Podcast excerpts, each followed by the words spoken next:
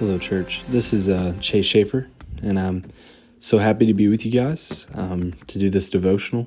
Uh, the chapters we are going to be reading and going over are Genesis 12 through 15. So uh, make sure before you continue that uh, you've taken the time to read the passages because uh, these passages are very, very important and have so much within them. And so, to begin, after we've taken the time to read, yeah, can, I think we can all just say how, how amazing and, and rich these texts are. I mean, just to start out in chapter 12, uh, verses 1 through 4, it says this Now the Lord said to Abraham, Go from your country and your kindred and your father's house to the land that I will show you.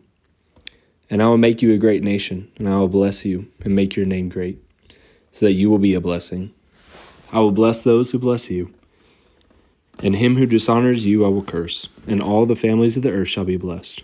And so Abraham went, and as the Lord had told him, and Lot went with him. And Abraham was 75 years old when he departed from Haran. And so, stopping here, we, we had the beginning of the journey of Abraham or Abram at this time. And we have to see that it starts with a, a call, a call from God to his child, and Abraham, being the father of faith, beginning this journey. He does this completely out of faith, believing and, and trusting in the Lord, trusting in the plans that that were unseen that he was called to walk in.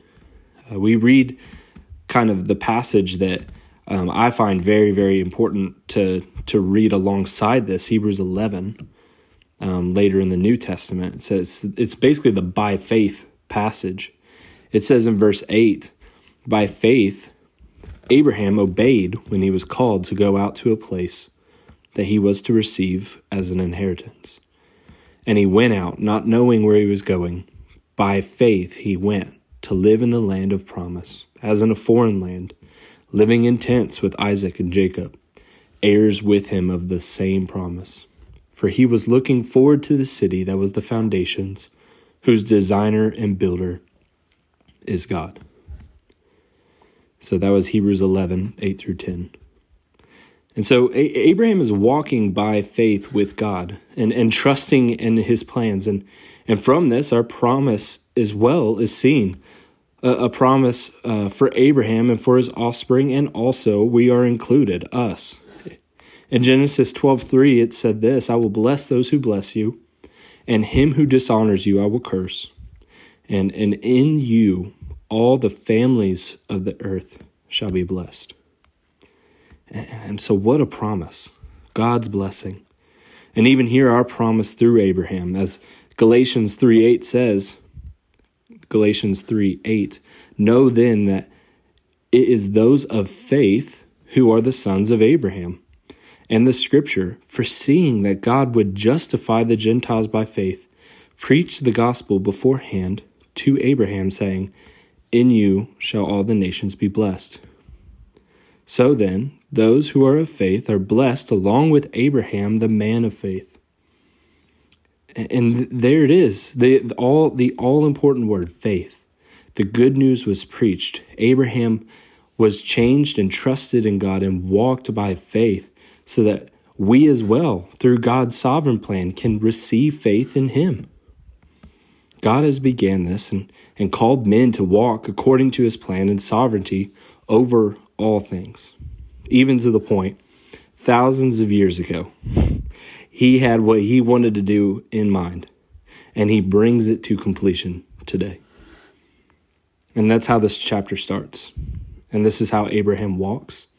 And we're going to see a lot more in the next chapters what and how this is kind of taking place. But he moves around with his wife Sarai and Lot, his nephew, and they go to Canaan first. And God again makes a faithful promise to, to bless Abraham, that he will give this land, he says, to his offspring. He, he's looking at Canaan and he, he makes this promise. And it's so amazing that, that Abraham can't do anything but build an altar to the Lord. And so after he does this, he continues his journey, continuing and walking by faith in the unknown, going from Bethel and then still heading towards the Negeb, it says. And then we see our first interaction with Abraham and it, it's not a pretty moment, and we, we know that he sins here.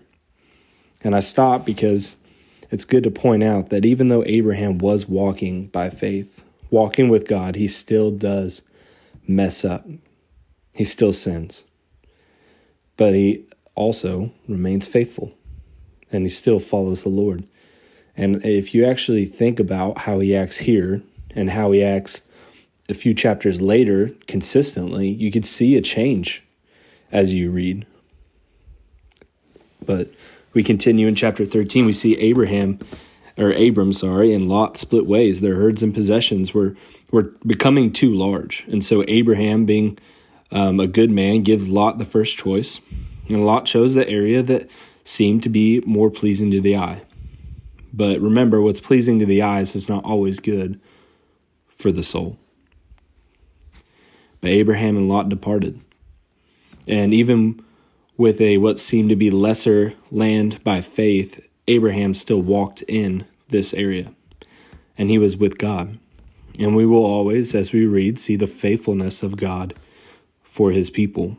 We will see blessings as, as we're reading that um, for his people, and not in ways that we understand, but we as well walk by faith, trusting and knowing that God is so good.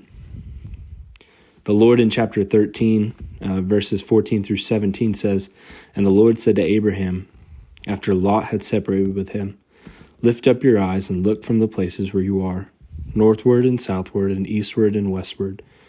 For all the land that you will see, I will give to you and to your offspring forever. I will make your offspring as the dust of the earth, so that if one can count the dust of the earth, your offspring also can be counted. Arise and walk through the length and the breadth of the land, for I will give it to you. And so, how, how, how great is that promise? The faithfulness of the Lord, and how strong is the Lord to confidently say that He can bring such a great thing to be. But to the Lord, all these things are under His power. But we continue in chapter 14. Um, it kind of starts off with with a great war that's taken place, a war that that Lot, you know, gets pulled into, and the precision uh, area that he had chosen has come back to almost bite him, and he resides. If you saw that city in Sodom, but when Abraham hears of this, he strengthfully he, he chases after his kingsman. It says he saves him with only three hundred and eighteen men. And so, so how valiant and, and, and courageous and a much different Abram than what we had seen while he was in Egypt. And he's grown in his time with walking and trusting in God. So after the war has subsided and he gains all of these riches because he's basically defeated and gained these riches from the spoils of war, um, Abraham meets a very, very important figure the high priest of Melchizedek. And not much is honestly known about him. Um, but what we do know is that he is a type and shadow of Christ. If you read here, he's the priest, it says, of the God Most High. And it, again, it's expanded. Hebrews is so important for us to read um, after we've read the Old Testament, after we understand the Old Testament. Hebrews really helps us, I believe, as well to see how people like Melchizedek are a type and shadow of Christ. It says in Hebrews 7 this um, For this Melchizedek, king of Salem, priest of the Most High God, met Abraham returning from the slaughter of the kings and blessed him. And to him Abraham appointed a tenth part of everything. He is first, by translation of his name, King of Righteousness. And then he is also king of Salem, that is, king of peace. He is without father or mother or genealogy, having neither beginning of days nor end of life. But resembling the Son of God, he continues a priest forever. See how great this man was to whom Abraham the patriarch gave a tenth of his spoils.